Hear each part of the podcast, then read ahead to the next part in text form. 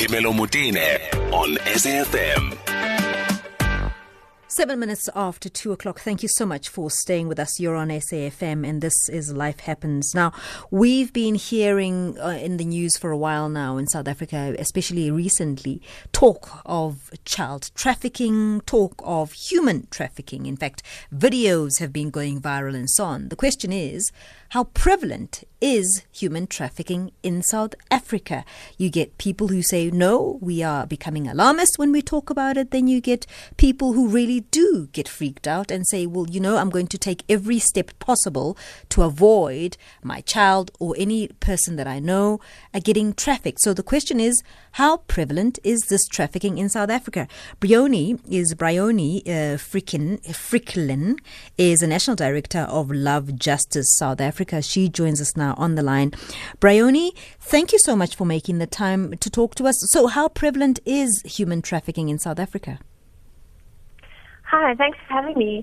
Um, I mean, yes, we have seen a lot going on social media around human trafficking, and it does kind of feel like there's more happening now than ever before. But the reality is that modern day slavery has been around, um, and it happens on a day, daily basis um, we kind of see various forms of trafficking and what it looks like. And it's not always just, you know, a child snatched and thrown into the boot of a car, but it's people who've been deceived into a job that doesn't exist mm. or a life in another country um, that, you know, seems better than the one that people have at the moment. It's people who've been deceived into a romantic relationship with someone who promises that they'll look after them forever, or opportunities for school that someone's never had before, and now they have this opportunity um, sort of at their hands. So, you know, it's it's these seemingly normal realities that we're all looking for jobs, we're all looking for a better life, we're all looking for love, and yet so many people are deceived into um, sex trafficking and forced labor, forced marriage, um, domestic servitude, organ trafficking, forced begging and crime, and um, yeah, it's scary mm. how how it does happen sort of all around us, and I think COVID has definitely heightened that yeah. with you know, people's livelihoods that have been devastated. Your organization, Love Justice, deals with prevention of human trafficking. With circumstances that you've just painted to, you know, for, for the audience now, it's it's very normal for somebody to try and apply for a job online, for instance, and, and try their luck. It's very normal for many mm. people to try their luck with love online and so on. So how then do you help us not make those mistakes and, and you know, follow the, the, the, the human trafficking trail? Yeah. I mean, I I always say it starts with that gut feeling, right? We all need to to have empowered ourselves with enough information so that we're able to know when something just doesn't feel right and to question it and to, to dig a little bit deeper. Um, Love Justice does um, prevention work. You're absolutely right in saying that, and we are based in transit hubs so where people are moving, where people may be moving to a new job mm. or to a job interview, where people are moving to a love interest, where people are migrating, where people are going to a new city for a new school. So we base ourselves where people are moving and our sort of strategy is that at some point someone is going to move and if we're in the places where we can spot trafficking happening at, you know, on the ground mm-hmm. or sometimes it's just about talking to people and finding out why they're traveling, where they're going, what have they been promised, and then offering to help them figure out whether it is a safe opportunity or not. And then sort of equipping them with the information that they need to make a decision for themselves about whether they pursue this um, this opportunity that may be too good to be true. And sometimes it's quite obvious, mm-hmm. um, and other times it's not. Other times it's oh, it is a risky move. Like you have to decide this for yourself whether you're willing to risk your life um, for it.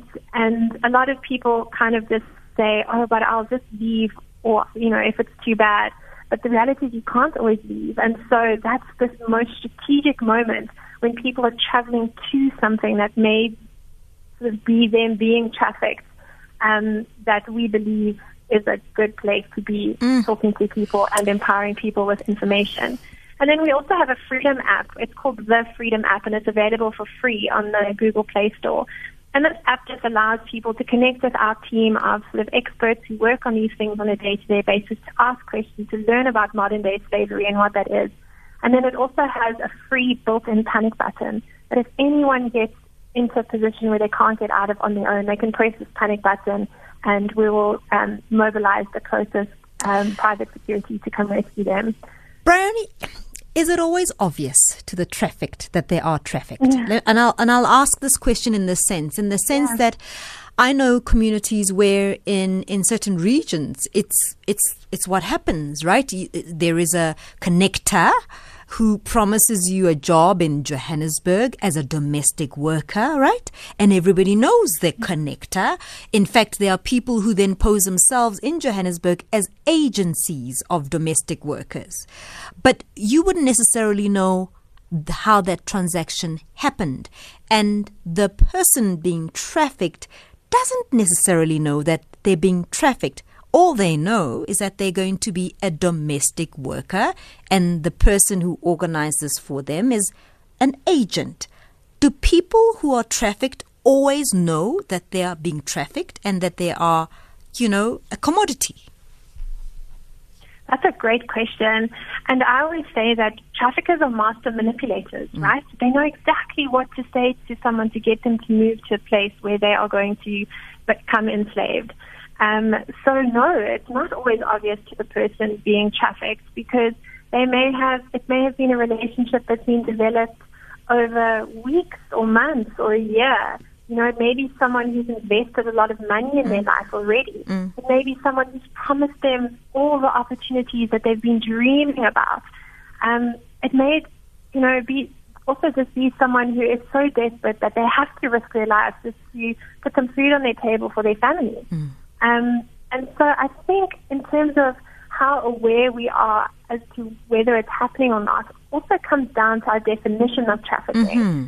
And I think a lot of us, and I did too before I entered this field, we have a very narrow view of what trafficking mm-hmm. is. Mm-hmm. You know, it's it's children and women mm. for sexual purposes, mm-hmm. and mm-hmm. and actually, it's so much broader than that. Yeah.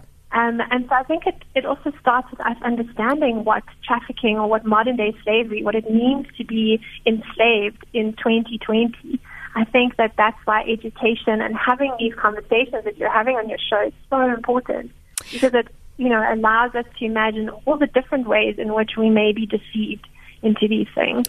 Someone who is young, who is looking for opportunities, perhaps work opportunities, who has never worked before, hasn't got a sense of what the marketplace is like and what the rates would be, and is offered a minimal amount of money, would would you classify someone like that as being enslaved? So someone who's only given the bare minimum to, I suppose, just eat, not even eat all three meals, but maybe just enough for one meal and is given maybe accommodation. But when you are exposed to what would be the normal rate for that person, you would know that that is not okay. But they wouldn't necessarily know that that's not okay. How how do we get those people to see that that's not okay? And I mean, isn't it a sad world that we live in where exploitative work environments are sometimes someone's only opportunity yeah. to survive? Yeah. I think, I mean, it, it opens up a much bigger conversation about what opportunities for a livelihood do people have. But um, I think for me, the key is if someone is not able to refuse work, if they're not able to walk away, yeah. that that is sort of where there would be elements of control and threat and coercion that would then fall under the definition of trafficking. So hmm. if someone is being exploit, exploited, mm. um, they, if they're allowed to leave or if they're able to leave, and it doesn't necessarily mean that they, they're just not um, sort of tied to a, in a room and are unable yeah. to leave, physically yeah. leave, but you know their their passport maybe with someone else, mm. or they may have been forced to overstay their visas, in which case they become illegal and then mm. they can't go to law enforcement. You know, they may be hooked on drugs um, and they can't leave the person that's giving them those drugs. Um, it may be because there's threats of violence, either yeah. towards them or towards their family. Mm. Um, it may be just the, you know, the, the shame that's often um, sort of given to people and they feel so ashamed because of what they've been often forced mm. to do that they can't go home because how will their family or their community accept them mm. back? And then debt bondage is also a huge way in which people are kept in a situation where they can't leave, where they've racked up this debt. Maybe they someone paid for their expenses to travel to Johannesburg or to travel overseas. Um, okay, so there goes her line. Let's take a quick break. After the break, I have a trafficking survivor that I want us to meet. At SAFM Radio and at Phemelo Motene on Twitter. We've been discussing human trafficking with my guest, uh, Briony Fickling, who is a, a, national director at the Love Justice South Africa. And she was just giving us really all sorts of um, nuanced definitions of what human trafficking looks like and what it can be. Grizelda Grootboom is somebody I would like you to meet because she's a human trafficking survivor and an author of a book called Exit. Grizelda, I really appreciate you making the time to talk to us. Good afternoon. Good afternoon, uh, SAFM, and thank you so much for having me. What a privilege, what an honor. Thank such, you, thank you so much for being on your show. It's such amazing. a pleasure. Tell us your story, Grizelda. I grew up in Cape Town. Um, I grew up in Woodstock Roger Street as a very happy kid. I had lived with my grandparents and my dad. Um, and then we got hit by, you know, being sort of kicked out of our area um, in the time of the 80s. I think I was eight. Um, and in that time, um, my grandmother passed on the same year. My grandfather, my dad just got lost into substance because of everything, just losing everything, collapsing.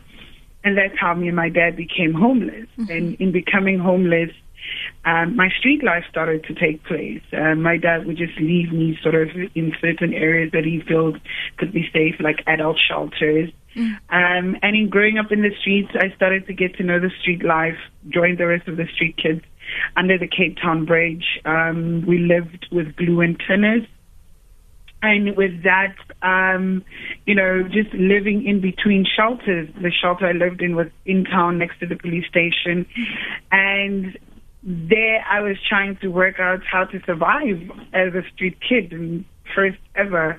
Um, but because we all sort of just at the same time, the streets of Cape Town, homeless life just took place. And then we got to learn the gangsterism life. Um, and gangsterism life was sort of our level of being in a group where we know we'll be safe no matter what happens. Mm. Um, but yeah, to learn violence. Um, back and forth, just shelters. I think my first encounter ever was me trying to go back to my mom in Khayelitsha. She was married to uh, another guy, had kids. Um, and she wasn't happy about me rocking up in the house. So she introduced me as sort of her brother's kids, you know, um, and she doesn't understand this new responsibility, which was sort of another phase in my life where I had to learn that you're just one of the rejected ones. Mm. Um, and not knowing how to speak Xhosa, not knowing how to adapt to this is my mom and she's, you know, doing this to me. Um, I learned in the beginning, just being there, um, you know, this is what the culture is in this area. Um, and due to that, uh, four guys at a tap when I was waiting for my turn for water came, held a knife against my waist, and took me into a shack and they, you know, did whatever they wanted to do and that was rape. After that day, I, you know, ran away from the house, my mom's house, and just went back to the streets. Um, going on, just living back and forth in the streets, breaking in cars, getting radios, then you go and stay in the shelter for two or three days, and then you go back again on the street because the shelter itself was very you know, lack of resources. Also, all the kids were there. Kids from all different kind of walks was there. Um, so it was half juvenile, half overpacked, half less resourced. So you could imagine the environment. It reminded you always. Um, so turning 18, the year was turning 18 was the year where the shop was like, listen, you're getting older now, so it's time for you to leave. Um, you're not doing well in all the programs we try to give you. Um, and with that is where I met the friends. And that year is also the year where I was like, okay, let me tap into the organizational programs and maybe I'll behave and they'll keep me there longer. Hmm. basically at a young age already, we had to learn survival tools of you know, being nice. I mean, you get seated in front of social workers every week and get questioned the same thing over and over. And that drives you insane also when you're at age. Um, so in that year is where I tried to go back to school. And going back to school is where I met the friends. Mm-hmm. Um, she sort of met us. I was in, in the, sort of in a corner space where we were smoking our drugs there also. Mm-hmm. Um, and that's where she came and asked us for smoke. And that's how we became friends. We became friends very close. She comes from a very well family. Um, her need of desire becoming friends with street kids was just drugs. Mm. Um, so she would hang with us, literally walk with us to the shelter, wait for us there. We would go back under the bridge. Weekends, we stay there, uh, smoke. She would tell us you know, she has friends of rich places and they will leave their cars open. And that's how loyalty started. So she she went to Johannesburg to study, moved with her family, and I asked if I could follow her. And she said, yeah, sure, just come through and then, you know, I will make sure you have a place to stay and you decide if you're going to change your life. I took the opportunity, um, followed her to Johannesburg, got there, my mind safety was sorted because I know who I'm going to. Mm-hmm. Um, she's going to be my map in Johannesburg. I'm not going to be lost. And of course, going to meet up with her in Joburg, uh, took the train, got to Johannesburg, met up with her. Um, we drove to Yeoville. In Yeoville is where she had an apartment. Um, extremely excited to move into this new life of mine. Got into the apartment, and it was, it was one of those just floor apartments where everything is, you know, there's no upstairs. And she showed me into a room which was extremely empty. And I wasn't, you know, like worried about why there's nothing because I knew she also moved. Mm. Um, and she showed me into this would be my room. And when things pick up, I will sort of find sleeping stuff. I trusted every single word that came out of my mm. mouth. Um, and then I said I was going to take a nap and she was going to get me food. And that was the last time I met her. Wow. And just laying, taking my nap, I was woken up by three guys.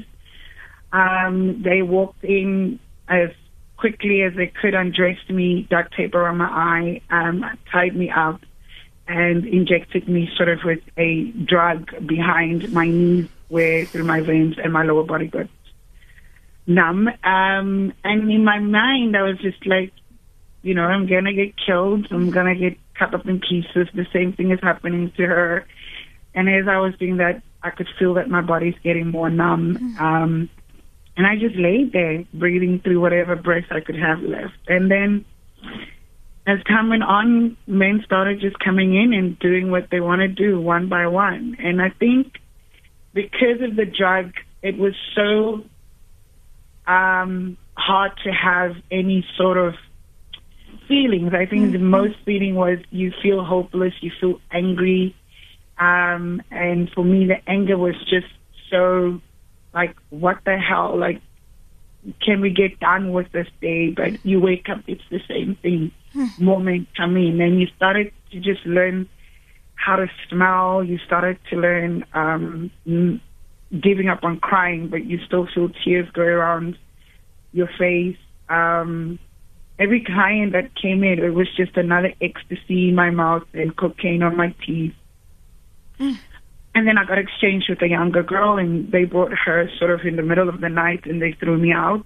Mm. And of course, my street life animal instincts kicked in, and I just ended up joining a homeless guy. Walked with him from Yeoville to Park Station, got there, there was a lot of truck drivers. Um, there was a lady men selling drugs around the area, and when I went into one of the truck drivers, gave me what he wanted, gave me money, and I was welcomed by the guys selling drugs and pimping girls, and that's how I ended up in Johannesburg um, and all other areas of brothels and being trafficked through brothels sure. through the process.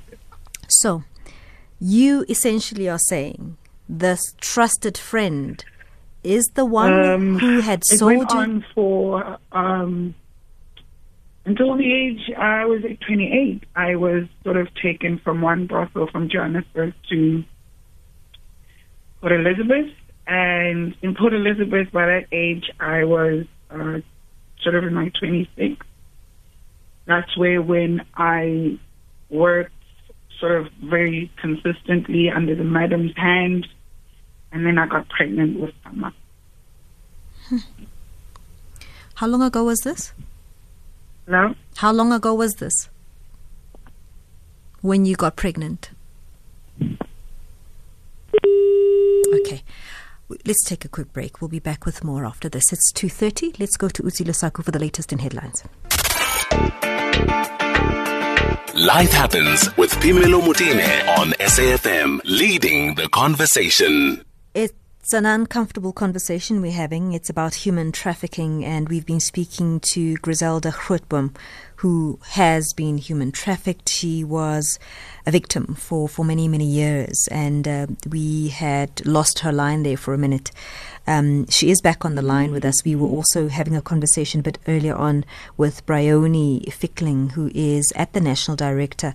Um, she's a National Director at Love Justice South Africa, and they help prevent trafficking. So if you think you know somebody who needs help, even if it's just a feeling, it's okay. You can definitely alert them. And they are lovejustice.ngo. Okay, you can do that. Even if it's just a feeling, even if it's just a feeling, it's okay. They'll take the details, they will go check it out, and if it's nothing, it's nothing. But maybe you could be saving someone's life. Grizelda, thank you so much for coming back to us. Thank I- you. Sorry about that. No problem. I, I I had asked you when how long ago was it when you fell pregnant?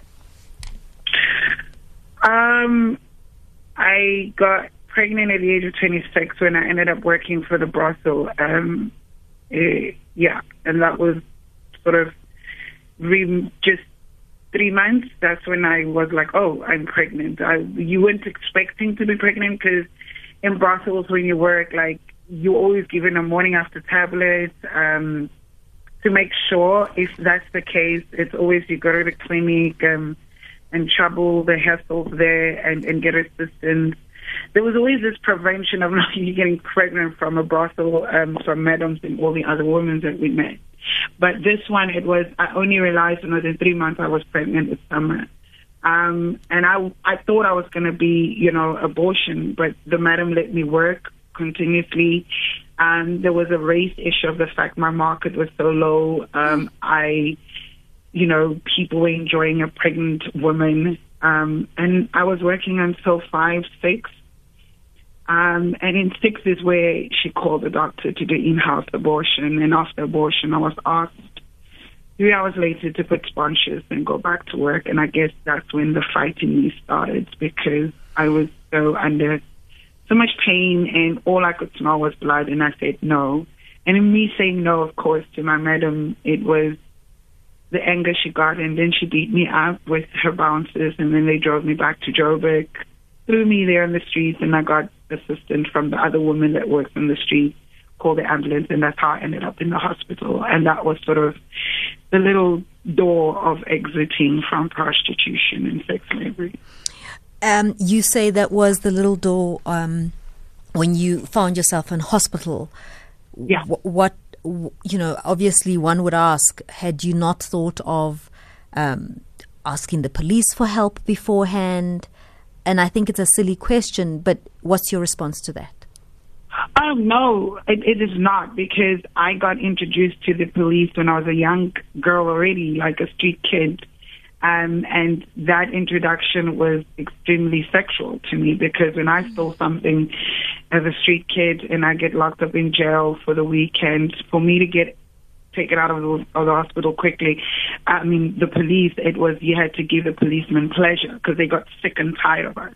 So the guy in the blue for me was like, oh, please don't even bother to go to him um, because he's going to ask you for a BJ for you to be released. Um, so the, the, the words of people thinking, why didn't you run away? The environment I grew up already in, in Cape Town on the streets, in gangsterism was like, there's no policeman that's going to assist you. Hmm. And then ongoing in brothels when we were working, the brothel I was working in Port Elizabeth, there was a raid every like month and a half. Mm-hmm. Um, you would see the policeman's face and then a week later he comes in without his uniform and he becomes hmm. a buyer and he becomes the brutal buyer on your body. Hmm. So Reaching out for assistance and, and, and help, it was insane. It was like, you know, you cannot. Um, and you you see these things soberly, mm-hmm. and you see these things high, and it's the same. Mm. So nobody's going to basically help you. The same with going to the clinic um, when you were left in the middle of uh, by a truck driver or pimp in the middle in between province or or, or, or metros, you'd go to a clinic for assistance for them to help you to take out things or ask for condoms. They get tired of seeing your face. They're like, you know, so those systems taught me there is no assistance. So, so then, I didn't think of running away. I yeah. didn't think of bothering. I have seen the jail cell. Hmm. So when people do question what you just said now, it was like, who am I going to ask? You've got no documentation on you because nobody has ever given you that opportunity. So it, it, it, was those things that did not let me run to anyone and go and help and mm. ask for help. And so, what then was the shift in hospital? Um, for me, the shift in the hospital, it was the Good Samaritan that came to help me to get my first sort of assistance with healthcare with substance. Of course, she made sure she writes a report on me. And that's how, at the age of 26, as a black woman with no ID, could get into rehab. Because there was no way I could knock on the door of a rehab house and walk, I need help. They wouldn't let me in. Um, because there's other levels of discussions. Um, so with her as an organization and as a woman that's been working in the hospital, her signature and her credentials gave an approval for me to get healthcare substance uh, um, rehab assistance. I took that got half of the drugs out of my system out. Um, she helped me to sort of serve in a shelter, which is in the center of Berea. Mm-hmm. Um, and it was a shelter for babies that get thrown away by parents. Mm. Um, they, police would take the kids and bring them there, and then we would have to wash and clean it. And that was the second phase of of me thinking of getting out of prostitution mm. and um, human trafficking because I was running away from pimps. Mm-hmm. It wasn't me saying, "Oh wow, I'm so healed now. I want to go and stand at the corner." No, it was me literally trying to escape from people that knew where to find me, and that's how the pimp could find me. Also, it was easy for him to go to the police station and describe a birthmark or a, a mm. like he knows my physical. Mm. And he came into the space where the same shelter, and I knew that I need to go and go back to the pimp. And this is how he sort of used me for drug trafficking. And that's where you got to learn the other side of human trafficking, where they kept you in the house. You had to learn how to cook and pack, um, send you wherever they send you with it um, and that was the other side. And then sometimes they would let me be, and I'd go into shelters or churches that would be giving out food at a certain time. Mm-hmm. And they follow you. They know that you're going to go and seek help, and they follow you. And this is where I started to live this true life where I became a church girl um, and pretending like, no, I really need to go to church and do things, and then I'll meet you here again. And that's how it went on. And then I remember through a church, I met a pastor and I knew this is a different dealer. I took his opportunity to drop his drugs in Cape Town and that's how I got to my third phase of exiting. The fourth phase was obviously where am I going to run to? Ran straight to my mom in Khayelitsha. Um, gave her the money for the drug drop I did and I stayed in Hyde there. Um, my health kicked in and that's where I started to get further assistance from other NGOs when I started to knock on clinics and and that's how I got information. And I used every information to get to the point I am today and still striving to get full establishment. Yeah. My word. Your story, uh, Grizelda, is, um, I mean, I, I think it's, it's all sorts of things. It's quite chilling. It's also encouraging because here you are talking to us now. And yeah. I wonder if anybody's listening to your story maybe in a similar situation, maybe not, but maybe needs help. What, what's your your message to them? I would say, you know what, there is help out there. It's not like before when there wasn't help.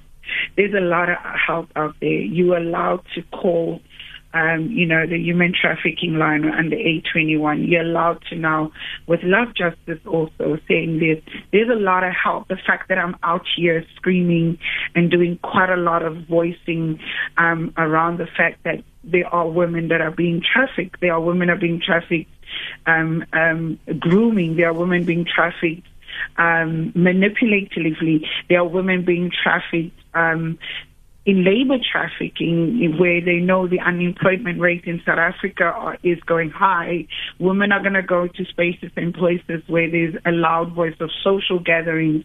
And traffickers and pimps are aware of this. They come in all forms. Um, it's not like it was last month because last or two years ago we got traffickers like your Omotoso. So the traffickers are changing, and people need to know that that it has been there, but it was under the table. So for this thing of you know people in our country thinking there's no such thing, it, it, it's very sad because here I am screaming and shouting. And today we have been getting um, victims calling um, the A21 number of 0800 looking for help, and that should tell the government and that should tell Begitele that listen, this is real. And I would say to women and girls, please be aware. Do not travel alone. Travel in groups. Always share your location. Always, the only tool that we have as women right now is media when it comes to awareness, prevention, and alert that I am being trafficked. If it's fake, yippee, I am so happy that there is a noise around it. And mm-hmm. those who are saying it's fake, I'm happy because sexual exploitation is going in all forms right now. Women are also getting raped and they're being silenced. So if there is an alarm that you know in your community, there's this guy that you just don't understand. He's always crowded by guys, and there's you see it's a young girl. You know how our kids are growing up these days. Call the number and say there's alarm here that I feel like this is is too much. For the past four weeks, it's been every weekend. That is an alarm for me. In schools also, if schools, if you see a child getting in a taxi fire, please let that parent or that teacher be aware of it because today traffickers go online, go on MXit, go on to go, meet young kids, they meet each other and the next minute he's sending her an Uber or a Bolt or a taxifier, pick her up and it goes into the destination of the trafficker, she's gone. Those things are also happening. Please just be aware and reach out. And that's my, my advice. I so appreciate you making the time, Grizelda. I'm going to take a voice note. Um, maybe you'll stay while you listen to the voice note. Yeah. Um, they per- perhaps want to say something to you. Good afternoon. Hey, hey, hey, SAFM listener. This is the touching and a very painful story of this lady. I don't want to say she's strong or what. Whatever happened to her. You see, sometimes we just see ladies standing in the corner and assume that they chose that life. Yes, there might be ones that chose the life, but some of them, when I hear now what she says here, it's very touching. It's very touching. This shows that we are the problem, all of us, men and women, we are a problem. She was sold by her friend. Uh, good afternoon, Phemelo. This is Togozani in Durban. Uh, listening to the story of that lady that was uh, trafficked. Uh, Phemelo, the reality of this, of this is that it is happening all over the country, and it is happening exactly like how the lady is describing. But if I were to stand here and say I bet my one rand that this was never done to her by South African men. And if I said, I imagine it was done by Nigerian man, I'll be labeled as xenophobic. So, I don't know, Sis Phemelo. Maybe I should just be xenophobic, but I bet my one rand that this was done to her by a Nigerian man. And what can we say? We are xenophobic. Grizelda, do you want to respond to that? I want to say, you know what? It, I wouldn't say it's a xenophobic. It was just the, the time when you speak about it. I only got time to learn who are the people. The first guys were not Nigerians in that room. Mm. Um, and I was saying to one of my friends, it's like, I sometimes I feel like I'm still stuck in that room. Mm. It was it's African men, and with African men, we've always had this problem where African men do not want to see black women rise up. And even the men that came in that room were South African men buying my body. So either way, whatever religion, whatever culture, I put them all in a space of men. Because if I had to tell you the voices that sometimes you hear those men say to you, it was different languages. So whoever did it to me, it wasn't the Nigerians, the Malawians, because the people that undressed me were Malawians and the language you could hear. And then continuously my hair being kept by pimps were Nigerians. But the people were buying were South Africans. And that's why I say there's nothing of being xenophobic identifying men.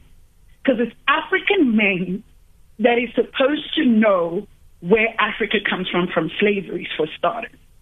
Now the same African men is moving slavery towards women by trafficking them. And I don't understand why would African men do that to African women? Because if I can tell you about how many men came in that room, and whenever he does whatever he does, he would say things in my ears where sometimes, even today, going through health issues, you get angry. So it's African men, all of you, from being a bishop, from being a policeman, from being a fireman, from being a normal guy, businessman, it was men. Only to learn other races when I ended up in Brussels. Only to learn about other things when I was taken from one hand to another. So my conclusion to the answer to the gentleman that sent that voice note, it is African men. You guys are having war on our bodies because we want to be who we want to be. Just a rape case, just an Omotoso case. Look at the resistance they're giving in the courtrooms. They are fighting the voices of women saying, please, we, we are done. We don't want to be sexual. So now you're trafficking women. You are exploiting us on all forms. You are finding language to say to us, this is what we're good for, sex slavery. So it is not just one nation, it is all in this African continent. Briony, um, your comments to the kind of cases that come through, and I- am raising this because, in fact, a lot of people um, who've sent voice notes and, and send messages, um, most of them coming from men, are saying it's not us, it's Nigerians. How do you respond to that? I mean, I think Grizelda made a really good point um, that it it is so many different types of people. And the reality is that trafficking is an organized crime, right? It involves a whole range of people from um, recruiters and handlers and facilitators um, and traffickers. Like every, there's so many different phases and how an individual is trafficked and all the different people that are involved in the, the trafficking of people. Um, in our experience at Love Justice, I mean, we've we've seen um, sort of syndicates that are made up of all different types of people. It's a local, they're local groups and they're global groups and a mixture of both. Um, I think that this is a global crime. It's organized. It requires networks and syndicates of different people who all have their fingers in this pie. And so I would, yeah, I would agree with Grizelda and say it's not just one one race or one ethnicity or one nationality. Like it's a it's a global issue. Let's take some voice uh, some more voice notes coming through. All right, we're going to, we've run out of time. Grizelda, thank you so much one more time for your voice. It's really, really important. Um, we really appreciate and, and we don't take it lightly at all. Briony, just listening to you and, and all of us, all of us from all different walks of life, wherever we're sitting, what's your message to us? I would say um, to really equip all of ourselves, we have a responsibility to equip ourselves to be an active bystander, um, to be someone who you know educates ourselves on the issues that our communities are faced with, and to make sure that we're always just on the lookout. So keep an eye out for what's going on around you, and then ask for help. Um, there are so many good resources, so many people um, and organizations who are willing to assist so download the Freedom app, get in touch with us via our website if you need help. There's the National Trafficking Hotline as well. Um, yeah, there's so much help if you're looking for it. So that, that would be my advice. Thank you so much. Briony Fickling is a national director at Love Justice South Africa. And I also want to thank Grizelda Grootbom, who is a human trafficking survivor and the author of a book called exit. The number for that human tra- trafficking hotline is 0800 222 777. 0800 222 777. 0800 222 777. I will not say it enough. I will come back to repeat that number again later on. Make sure that your children know the number. You keep it in your head wherever you are. You may just need it. It may not be for you. It may be for somebody else who you're observing, who you think something is odd. 0800 222 777.